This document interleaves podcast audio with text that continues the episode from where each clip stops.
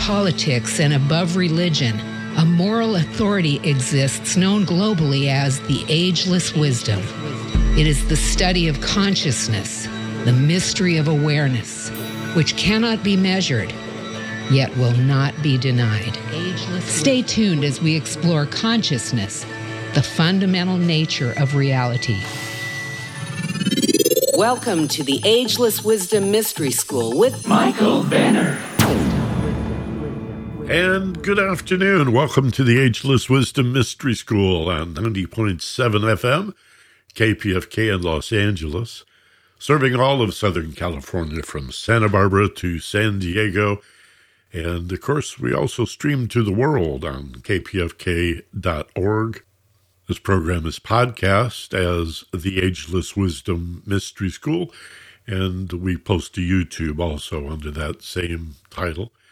So if you ever miss one of our live programs here, Tuesdays at 1 o'clock on KPFK, you can pick it up after the fact. Last week, we were a couple of days in front of the January 6th anniversary, the insurrection at the nation's capital, and so my comments were rather brief. I thought I'd wait until this week, today, to do some extended comments now that the first anniversary of January 6th has passed. So I'm going to do that and spend a few minutes speaking about my understanding of the import of what happened a year ago. And then we do have a guest for you today, great guest, calling us from the big island of Hawaii, Amy Elizabeth Gordon. She's the author of a book about relationships, well, about her life as well. It's a very revealing book, but we'll be talking primarily about relationships and communication and all kinds of relationships. I mean, at work, at play, but primarily your most intimate relationship, your relationship with your husband, your wife, your partner, your spouse. And it also influences the way you treat your kids and the way you talk to your parents as well. So I'll bring Amy on after the break, but I want to spend a few minutes talking about January 6th and the fact that there are a little over 700 people that have been charged with various crimes for whatever violence they perpetrated on that day. And I have mixed feelings about this. Sometimes I think, gosh, we're making a big deal out of the fact that the former president managed to find 700 goons to attack the Capitol. But even among the several thousand people that were part of that demonstration, it was maybe a couple of hundred that went into the Capitol. The most deplorable, these are the people that frighten us the most, I think. We see the videos of policemen and police women being beaten. 140 of them, Capitol Police and DC Police, injured. Five have since died, one of a heart attack. Some were tased, some had acid sprayed in their faces. Others were beaten with flagpoles, carrying American flags, Confederate flags, Don't Tread on Me flags, and even Blue Lives Matter flags.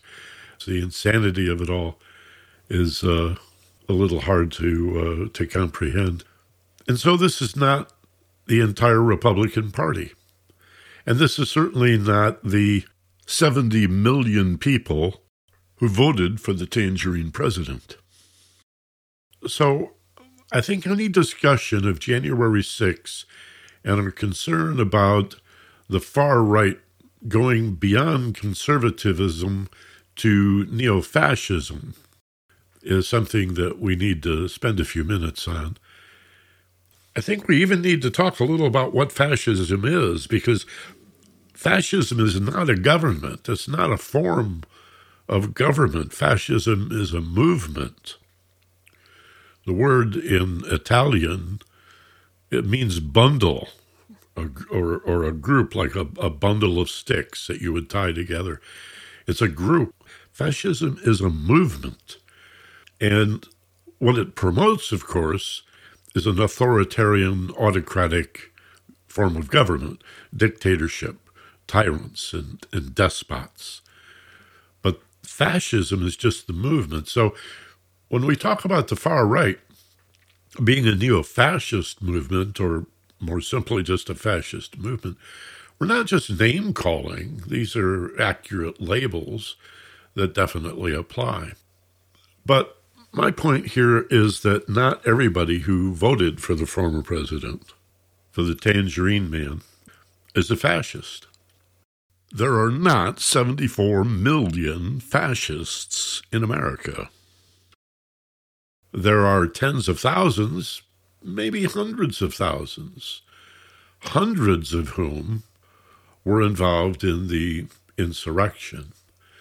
Now, we have a problem with the whole Republican Party at the highest levels, United States senators and members of the House of Representatives, who have gotten on board, but we need to keep in mind that this is simply their desire to stay in power.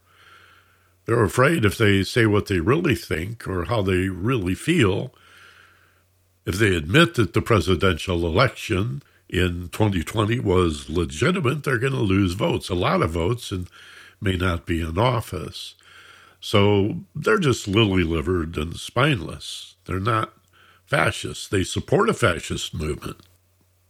And so these people need to be held accountable. They need to be called out.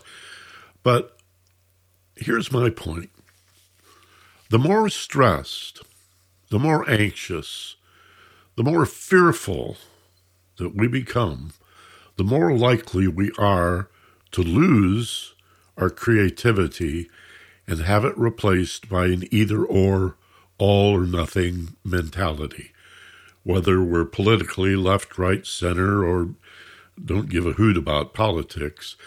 Binary thinking, false dichotomies, the tendency to bifurcate everything into all or nothing, this or that. All differences are opposites.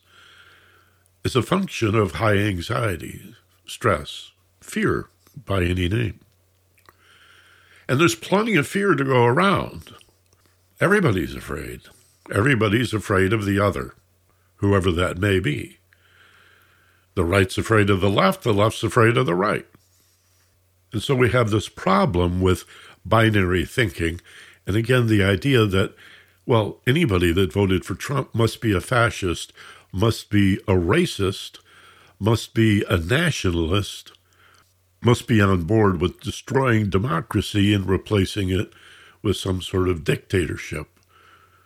And that's just not true. So my appeal today, as we look back on a year ago and the seditious insurrection in Washington. It really was that. It was an attempt to overthrow a legitimate election, not simply for the purpose of one party defeating the other party, but of supplanting democracy with an autocratic dictatorship. There's just no question about that. But again, we're talking about a few thousand people, led by hardcore racists, the Proud Boys, racist, nationalist, anti-Semitic, and very misogynistic. It is the Proud Boys. It's not the Proud Men and Women or the Proud Boys and Girls. It's a very chauvinistic and misogynistic group, as well as being supporters of white nationalism, white supremacy. But we need to be careful about using a broad brush and being so terrified and so disgusted with anybody that refuses to see things as you and I may, labeling them as fascist as well, using too broad a brush and generalizing about everyone who's not you, everyone who's on the right, everyone who identifies themselves as conservative.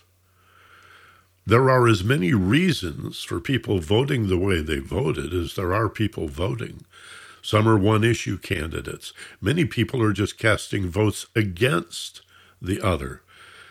Some people are Republicans or Democrats because their family has always voted Republican or Democrat. They just don't even think about the candidate. They have no idea what the policies are or what the issues are about.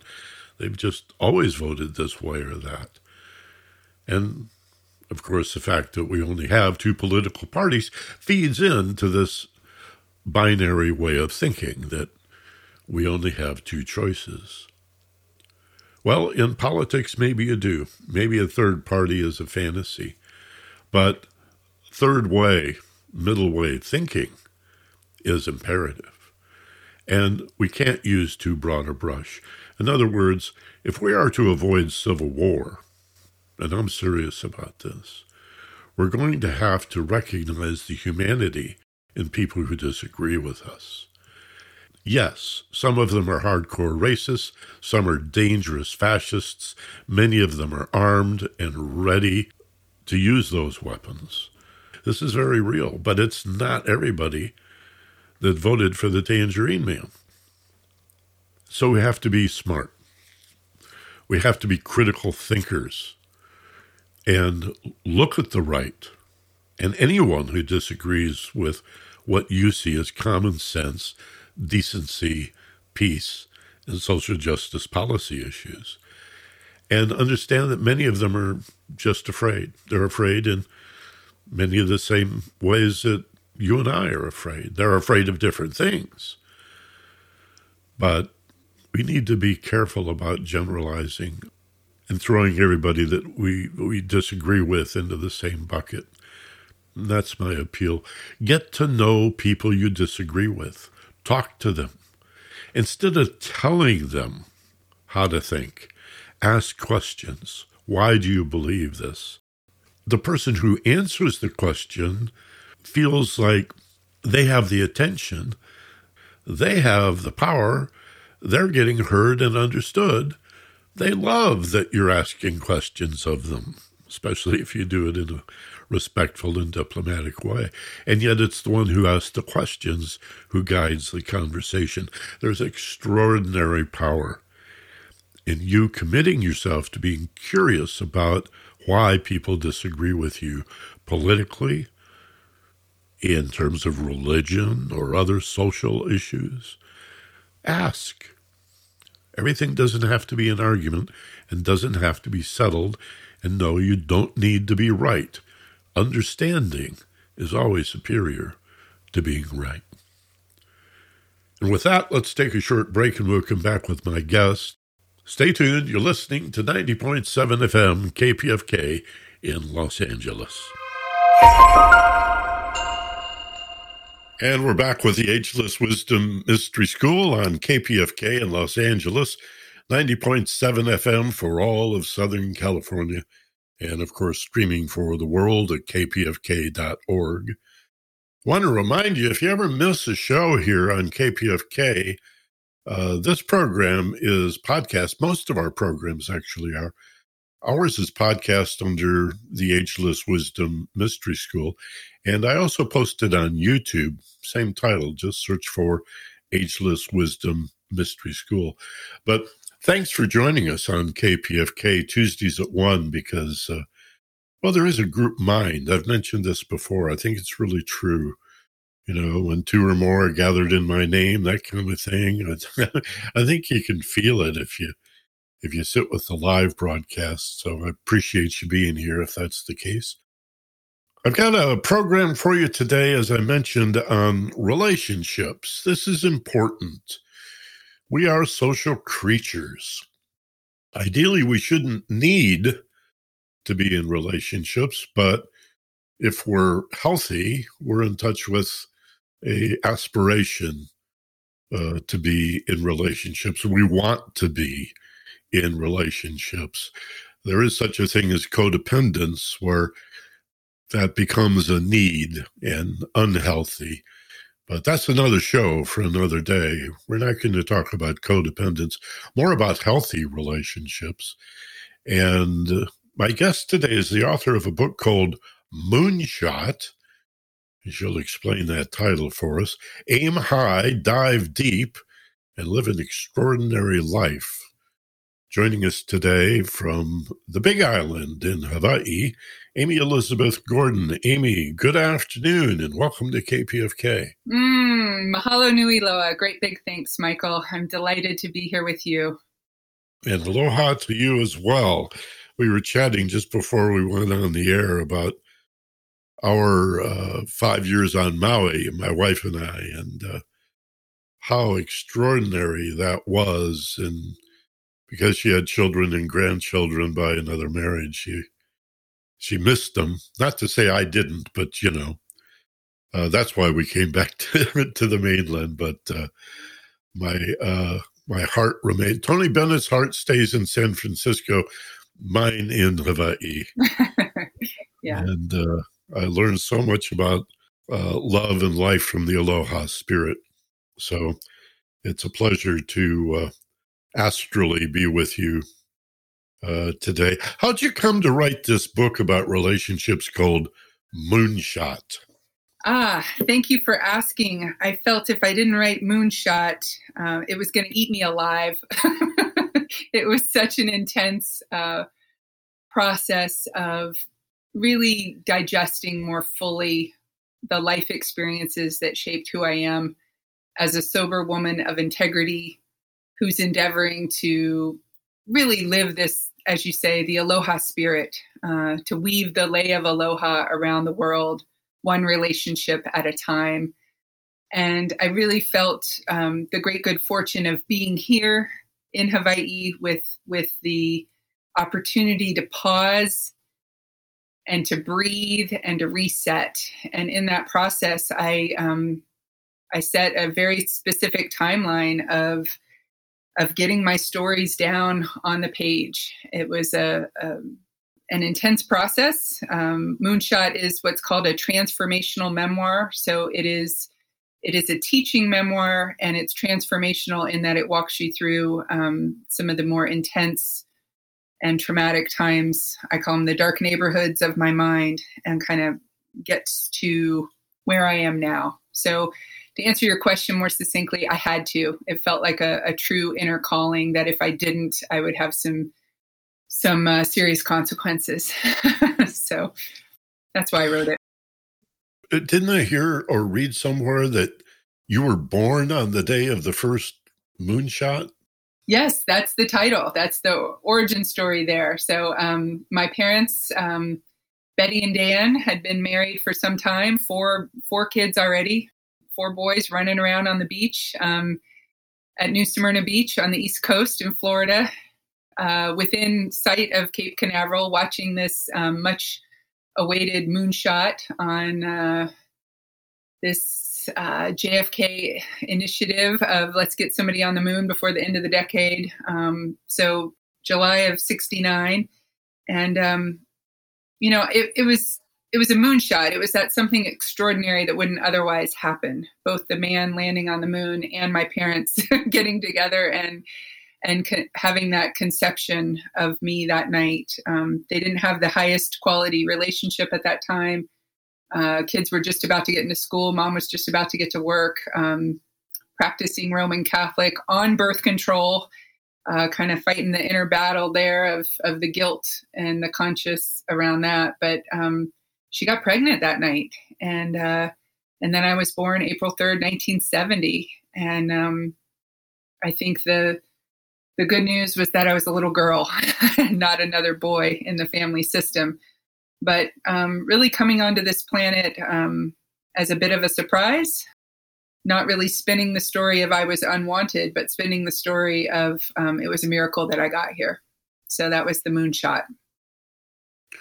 At what point in your life did you decide that you wanted to help people in this way with psychology and therapy, with counseling, and focusing in particular on relationships?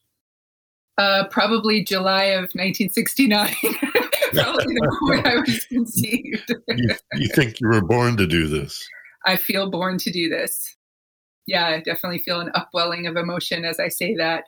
This is my vocation. This is my calling. I dwell in a tender heart, and I've always wanted to help people in their relationships. And I already mentioned my parents' relationship. I spent quite a bit of time trying to heal that relationship, even though that wasn't my job. It wasn't the expectation. And quite frankly, it didn't work. And then trying to heal the relationships around me, whether it was my brothers or my friends, just feeling this desire to dive a little deeper, to get below the surface of UF Gators sports Sunday or Saturday or whatever the college football vibe was, whatever the weather was doing, whatever politics. It all felt superficial and lacked meaning and felt void of any spiritual significance. So I dwell in the realm of relationship, and I often find the opportunity to help others, and I'm learning more and more how to wait to be asked for that invite in versus just inserting myself. Well, I can relate to that. It is tempting to want to rush up to someone or to a couple who enters into our life and is struggling and say, I can help you with that. But they may not be ready for that. They may, for whatever reason, need to go through that. Timing is everything, I guess, is what I'm saying. I also was a child of a dysfunctional family. My parents were divorced when I was 12 years old. My brother was 9. My sister was 5. We didn't have a car. After that, my father took the car. My mother had to walk to work. It was horrible, and I look at other people that I know who have come out of situations like that, and some of them broke one way and became very dysfunctional in their own lives, and others may have been just as dysfunctional but work through it and end up being therapists or counselors or trainers of some sort. And one of the things that impressed me about Moonshot is your vulnerability, the way you share your traumas and your heartache. And I think it establishes credibility, from where you speak when you offer these tools and say, it gets better. That's the saying these days, it gets better. There is a way out. And why don't you talk about that a little bit? Yes, thank you. I definitely believe there's a way out. I know the wounded healer archetype runs deep in me. The ability to relate to people and grow an even more compassionate heart, whether someone's going through addictions, going through difficulty in relationship. You mentioned the codependency earlier. I kind of define that as when loving you is hurting me. And that can still happen to this day. There's a stickiness there, and learning how to set boundaries, learning how to be clear, and sometimes give people the dignity of their own suffering. That doesn't come naturally to me. But what does come naturally is to be vulnerable, as you pointed out, and to live with an open heart. And I see that as a choice. Oftentimes it was modeled for me to armor up. It was modeled for me to stuff emotions. It was modeled for me to get over it, get busy, get to work, and get to the next weekend so that we could party and live life. Wednesday was hump day and Monday was the worst day of the week. And I didn't understand that workaholic. I come from an alcoholic and a workaholic family. And I really see that addiction as any activity, substance, process that robs my soul of the beauty of the present moment. And I was tired of not being present in my life. And so there was a choice. And I've learned this more and more fully living here in Hawaii, that I can choose to live in the solution or live in the problem. I can live in the aloha, in the compassion, the mercy, the grace, the kindness, the love. or I can live in the pilakia, the trauma, the drama, the trouble of any kind. And in every moment, I have that choice. And I believe our dominant culture is riddled with pilakia. It's riddled with hungry ghosts, which in Buddhist psychology we refer to as, you know, the pencil-thin necks and the bloated bellies, and there's never enough of what we think we want to feel satiated. And we perpetuate our own suffering, and we manufacture our own misery. And I was done doing that. It wasn't working for me. And so I quit drinking at the age of 24, which was a pivotal choice point in my life. And I continued to practice yoga and breath work and explore meditation. And I've been doing that for over 30 years. And I feel like making those choices and recommitting myself, I think of it almost like spiritual hygiene. You know, I floss my teeth every day. What am I doing for my spirit? So I stay sober. I move my body. I give those issues that are in my tissues a way out. And I'm willing to be more and more vulnerable to dive below the trauma, below the drama, and relax into my true nature, that true essence of love. Yeah. I was thinking the other day, actually, a conversation with a friend, we were talking about the fight or flight response, and that we actually have an area of the brain that is devoted to fear. And if we look at the two motives, fear and love, one is moving away from, one is moving toward. Why is fear so much more tenacious? Well, why is it more sticky? Why do we hold on to it, reach out and grip? I mean, we call it being stuck, and it may feel like fear is holding on to us, but we're really holding on to it. And maybe it's just because we've got this amygdala in our brain that is devoted to being afraid, very, very afraid, so afraid that allowing ourselves to let go and trust love is scary. And then we double back into the fear again. How do you break out of that cycle, Amy? Right. I think it's through developing our consciousness and that self-awareness, because the fear response, the amygdala, our limbic system, is hardwired for our survival.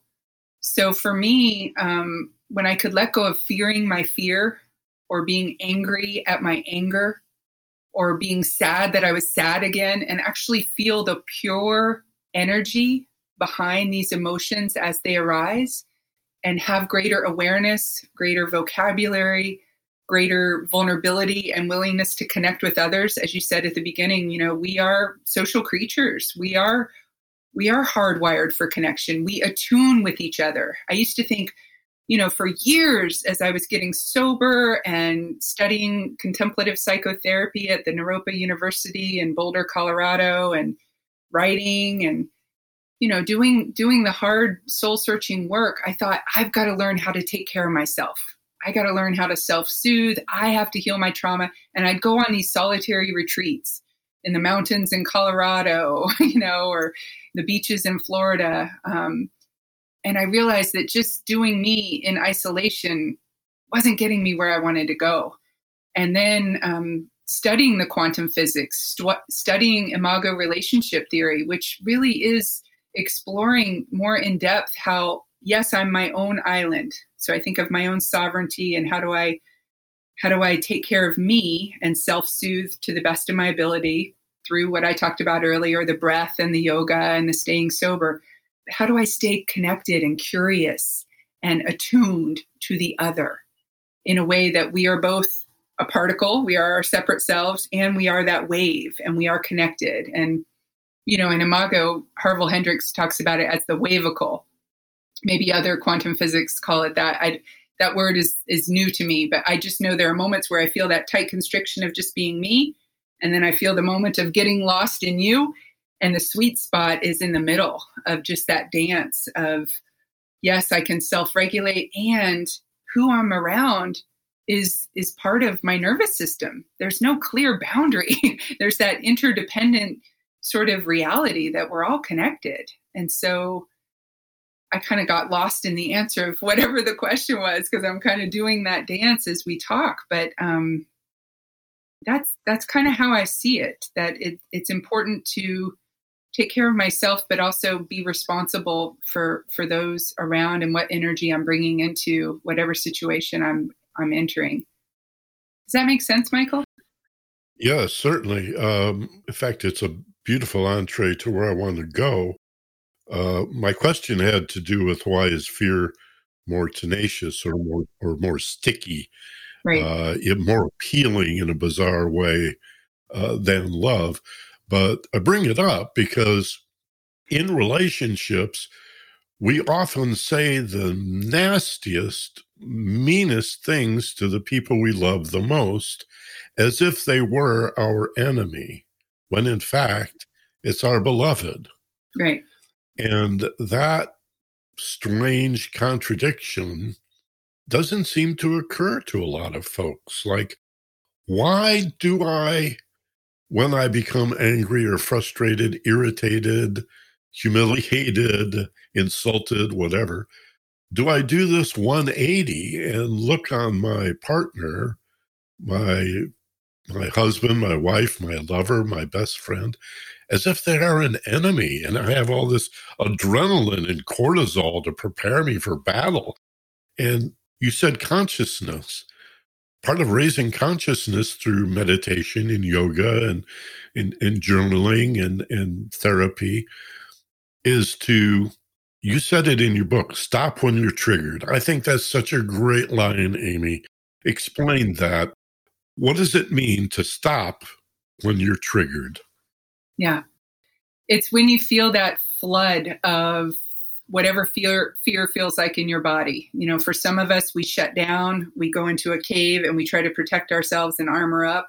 For others of us, we maximize our energy and we get louder and bigger and raise our voice and try to be heard. It's having the awareness of what's happening in the moment and stopping it, you know, noticing the noticing of, oh, okay, I have a choice right now, and to bring ourselves back online. And so I think it is tied to the fear kind of hijacking us to make sure we're safe. And we need to stop the story that we attach to whatever's going on in the moment and remind ourselves that we're safe. And I don't think we can just do it through talking. I think it's an embodied response. So I literally will look over my right shoulder and I will say, I am safe. And I will pause and I'll look over my left shoulder and take a breath and say, I am safe. And that stops that discursive thinking, those obscurations of the mind that tell me, oh, my husband's an enemy, because choosing to see him as an enemy is a choice. And I need to stop and remember, wait a minute, that's not going to get me where I want to go. Well, it's a reflex. It's an unconscious choice. I like the way Viktor Frankl explains it in Man's Search for Meaning. He said, between stimulus and response is a space. Right. And if we can open up that space instead of, you know, just acting out of impulse, out of a reflexive response, and substitute even tempered, well-reasoned responses for those knee-jerk reactions, that makes all the difference in the world. Yeah. But people have to understand why they're doing it, because most people would rather live in a predictable hell than have a taste of heaven and lose it. And knowing that you have choice, knowing that you're empowered and you can choose to not react so aggressively is a choice. And it's freeing, it's liberating. To me, that's heaven. That's I want more of that. But the warm wash of righteous indignation, the warm wash of rage, the warm wash of judgment and contempt, those are tough energies to override if we fuel them with our storylines. Yeah. That's a great point. In other words, our suffering, our self-imposed suffering, is familiar. We go there because it's familiar. Yep. And that's very bizarre. Yeah.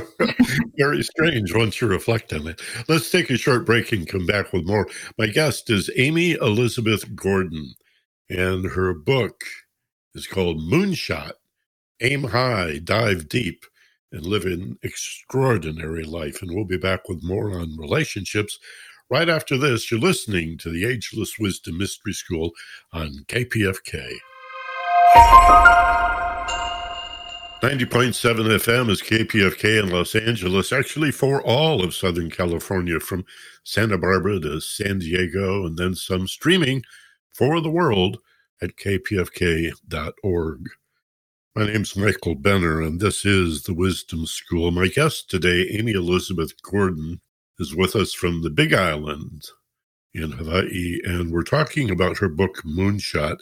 We're discussing relationships. What tools or tips or techniques can you share about improving communication in relationships? I think this is the request that I get more often than not when people have a concern about their primary loving relationships is not feeling heard, much less understood. That winning an argument, if there is such a thing, trying to be right, gets in the way of really hearing and understanding. Can you talk about that? How do we get that straightened out? If we follow your advice and stop when we're triggered and make a choice and initiate a response instead of just act reflexively, what are we to say to the other person? Yeah, I think it's a great question. I would echo what you're saying, that it is the most common complaint. You know, I work with couples, I work with individuals, I work with people trying to get clean and sober from addictions. But my favorite playground, if you will, to play in is the space between two partners that are involved in a romantic relationship. A higher level conscious partnership is where I'm helping to guide them as a relational health coach. And the idea of not being heard, the idea of conflict, the idea of wanting to resolve that conflict comes up all the time. And first things first, I invite people to reframe how they're seeing it and to understand that conflict is growth trying to happen. That when you are actually triggered, you know, my invitation earlier was to calm yourself down. Gosh, sometimes you can't do that in the moment, but what if you had a partner that said, hey, let's take a break, let's walk around the block, and we'll come back and talk in 20 minutes. Somebody that was advocating for your well-being. What energy becomes available to you then? What possibilities are there? So being able to calm down in the moment, being able to notice the nonverbal communication, because so many times we focus on what is it that somebody's saying and are they getting me, and we interrupt and we think we know what they're going to say, and there's like four conversations going on at one time. What you think the person is saying, what they're actually saying, how you're hearing it, and then how you're going to respond. And it just takes a lot of energy, Michael. And I think people are exhausted. I think people are done. They're resigning to ho-hum, well, at least we didn't fight today, but there's that lack of invigorating, higher-level conscious partnership. And so just paying attention to the nonverbal ways you interact. Maybe start by softening your eyes. Instead of that stare or that grimace or those raised eyebrows, we communicate so much with our eyes. And so just imagine softening the eyes. If you're still feeling triggered or agitated, really tighten that fist, feel it, feel it, feel it. Try to take a deep breath with your dominant hand tight, balled up in a fist. It's really hard to do. Release the pinch, release the grip. A bigger breath comes in. Breathing in through the nose taps into the parasympathetic nervous system. What does all that mean? It means you can calm yourself down. And then the technique for the communication, my favorite technique is the intentional dialogue that I coach people in, where you actually have a sender and a receiver, and you mirror back what each other is saying. You validate, you empathize, and you take turns in this very safe container. Because remember, as I said earlier, we're all longing for safety, whether we realize it or not. And safety is a prerequisite for that healthy connection. So I think the intentional dialogue is an incredible asset. And then my favorite phrase that I use with my husband, because I'm constantly thinking, do I want to be right or do I want to be happy? I actually would rather be happy, believe it or not. So I will say to him, you might be right. And now we just kind of chuckle. It's like we just start laughing. Like, I'm throwing the white flag here. I am surrendering to win. because battling, armoring up, defending myself, attacking, that sort of power over mentality that's been perpetuated in our dominant culture, it's not getting us where we want to go. We get to release the pinch, release the armor, surrender to win, and really meet each other where we are in a new and transformative way. And I'm living and breathing and feeling the rewards of that. My husband and I are about to celebrate 20 years of committed conscious partnership, and it's blowing my mind. I can't believe it. It's definitely an amazing thing in my life. I have more blessings in my life than I can say grace over, for sure. My wife and I have been together over 30 years. And when someone asks, how do you do it? I think the simple answer for me anyway is forgiveness. Just, yes, letting it go. We get so worked up, so melodramatic and defensive over such trivial things that a day later you cannot remember usually what it was that you were arguing about. Right. Well, if that's the case, then the strength or the power in the emotion is never about, or rarely, I don't want to say never, but usually is not about what it appears to be about, but it's triggering something else, something perhaps very, very old. It was my wife's defensiveness that introduced me to my own defensiveness. And then I asked myself one day, who am I defending and why? And from my study of Eastern philosophy, I began to question the whole concept of self. Buddhists talk a lot about self-grasping ignorance and emptiness, and are we this separated, alienated self after all? Or are we an element or a fragment or a facet of the all that is? Well, I much prefer that idea. I like the idea of harmony and unity. And I mean, the ecosystem, if nothing else, introduces us to the idea of unity, just one body. The spread of COVID, my God, I understand there's a science station in Antarctica that is now filled with COVID in Antarctica. I mean, imagine we are obviously one body, except maybe it's just not that obvious. Maybe it's not obvious at all. But speak to me a bit about defensiveness. Who do you think we're defending, and why do we become so defensive with somebody that, we've taken vows with, we're sworn to live with for, to the end of time. Right. Well, I'm going to carefully try to weave together all of the salient points that you just brought up, because first of all, our reactivity to each other, I like to think of it as if I'm hysterical, it's historical. Like if my reaction to whatever is going on in the moment is far overblown, whatever it is, it's most likely linked to something in my past. So if I can just remember that, like, oh, this is not about the present moment. And then if I carry it to the next step, which you were saying, what you saw in your wife, you saw in yourself. I like to put that in this little saying of, you spot it, you've got it. So whatever you see in somebody else that annoys you, it's in you. And whatever you admire about somebody else, it's in you.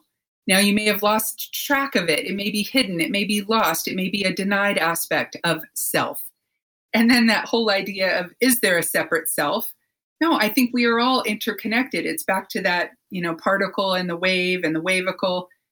So why do we defend was the question. And I think we're defending against our own wholeness. It reminds me one time, Michael, I was in Italy, I was in Venice, and I was on a water taxi, and I got on and there was this sign. It was almost like a little billboard in the water taxi, and it was in English, and it said, protect me from what I want.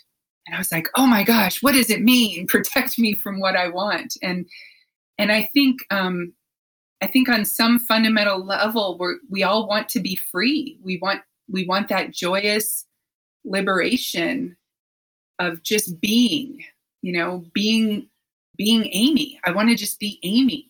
And growing up from my mother, bless her heart, over and over again, I heard, oh, Amy, you know, and it was kind of this judging sort of dismissive quality of my core nature of who I was. Like, it wasn't okay to be emotional or be thin-skinned or be so sensitive. I told you the environment I grew up in was to kind of get over all that, but I didn't. I dove more fully into it and I quit defending myself from that. And I find that the core of my dis-ease in life is that self-aggression, that thinking that I should be something other than I am. And when I dwell in that place, I'm manufacturing my own misery.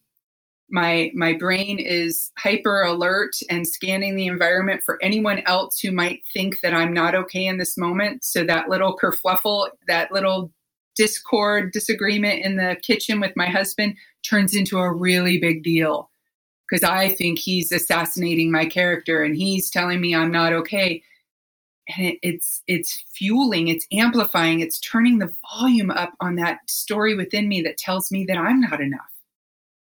And just turning on social media tells me I'm not enough. Just going out into the world tells me I'm not enough, because here we can do anything we want, pull ourselves up by the bootstraps and be an individual and make it on your own. And I have failed. I have had failed experiences. I am not a failure, but I've had failed experiences in a lot of areas of my life. And I feel successful beyond measure because of my spiritual life. And so it's letting go of what I think I need to defend against. And again, I'll repeat, just surrendering to win, which, you know, this language may sound a bit out there because I don't hear it talked about very much. And I always enjoy talking with you, Michael, because I feel like we kind of get into this certain vibe where we get each other. So thank you for asking the question. I hope I answered it sufficiently. Indeed.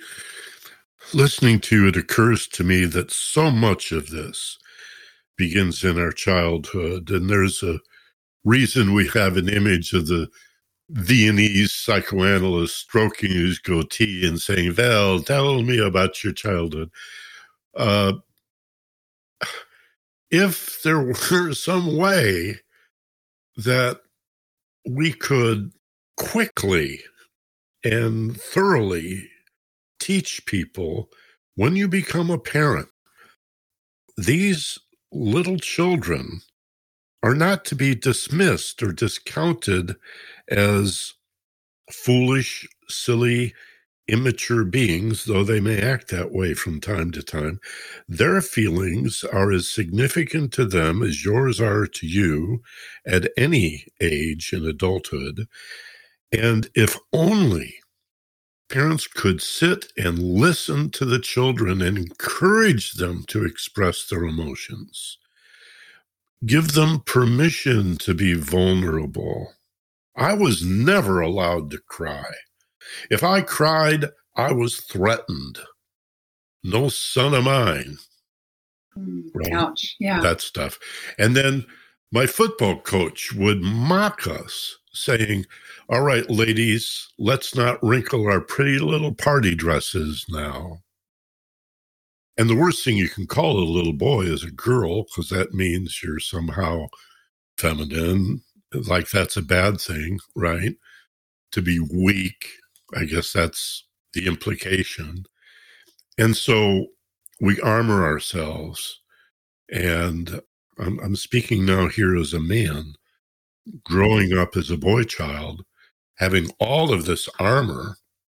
And then in my late 20s, going into a year and a half of intensive therapy to find out what an emotion was.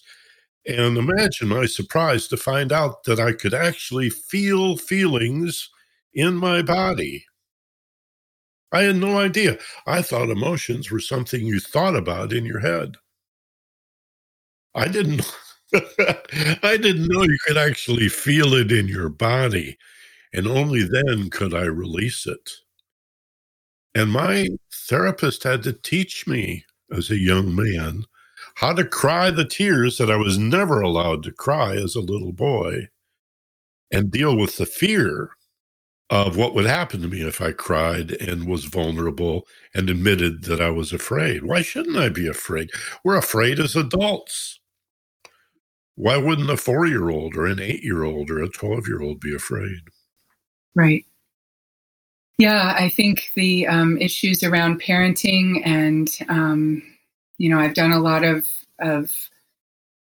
personal work on that. I'm grateful to be the mom of a 14-year-old and a 17-year-old. And I use these skills of the dialogue and the emotional attunement and honoring their unique sovereignty, as well as staying connected to them in a way of healing those old wounds. You know, we started this conversation with, you know, we go through life, we have trauma. Some of us just continue to perpetuate that trauma, and some of us do the deeper dive and transform and become the healers or the medicine for the world that's needed. And I don't know what happens in that choice point. I think my ego wants to take credit for that, but there's something else at work there. But I'm grateful I made that choice. I'm grateful that I can, as a parent coach and a life coach, help others really know that how they were held does not have to predetermine how they hold others or how they hold themselves. And so I start with, and I talk about this in my book, Moonshot, the first distinction of an extraordinary life is trust. Trust in the inherent worth and dignity in each and every one of us, starting with yourself. And trust yourself to no longer abandon yourself. And people are like, what does that mean? And I say simply, what time do you want to go to bed tonight? 10 o'clock? Okay, put yourself to bed at 10 o'clock tonight. Keep your word with yourself and see what starts to happen. You may start to trust your partner and your kids a little more because you're trusting yourself. Instead of that, I'll wait until, you know, what if they would only do it, and creating that disgruntlement. So I really think that that there is hope, that there is a consciousness shift happening. I was reminded that I believe it's 3.5% of the population engaged in peaceful protest or nonviolent protest against something is the tipping point to make things shift. And so I seek that out. And I'm grateful here in Hawaii to be reminded of that. We're working hard on regenerating the environment, looking at how we're doing tourism now, how we're planting trees, how we're taking care of our water systems, because our inner environment is reflected in our outer environment, and the change agent is our relationships with ourselves and others.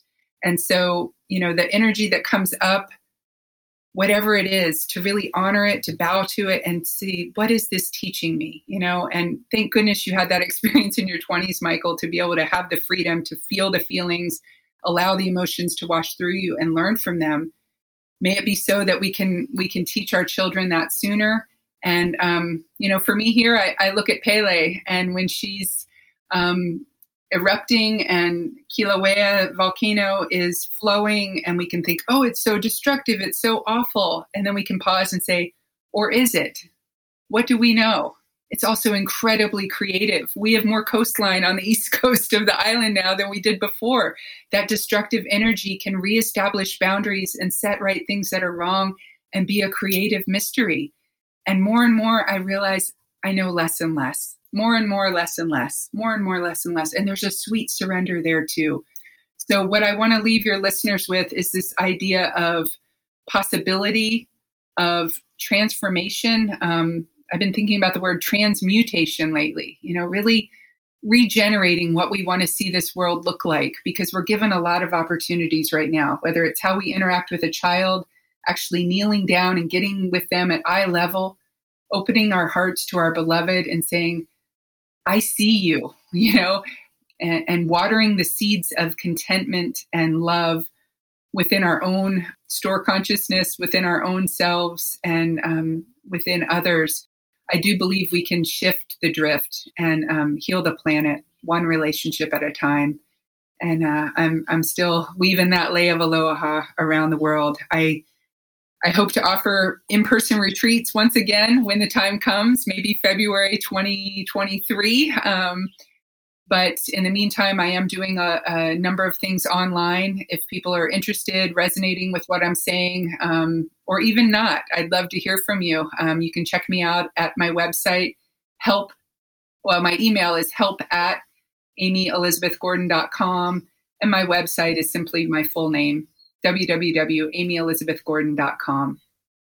And the book is Moonshot, available everywhere. Amy, it's a joy chatting with you. You inspire me, and I find this exciting. I want to do more. I wish I could attend one of your workshops. Let me know if and when that's possible. This COVID thing has got to pass sooner or later. Amy Elizabeth Gordon, my guest today. Her book is Moonshot. And gosh, Amy, thank you so very much. Mahalo and aloha and peace and love and blessings and Happy New Year and all that is good. And I'd love to have you back on sometime, a few months down the road. I'd be honored to join you again. Thank you so much for what you're doing and getting the good word out there. I admire your work and appreciate your presence on this planet, Michael. I wish you the very best. Aloha. Aloha, Amy, and thanks for listening. This is the Wisdom School on KPFK. We're all out of time, got to run, so let me just say, as always, be gentle, love life, and take care of each other. This is Michael Benner on KPFK.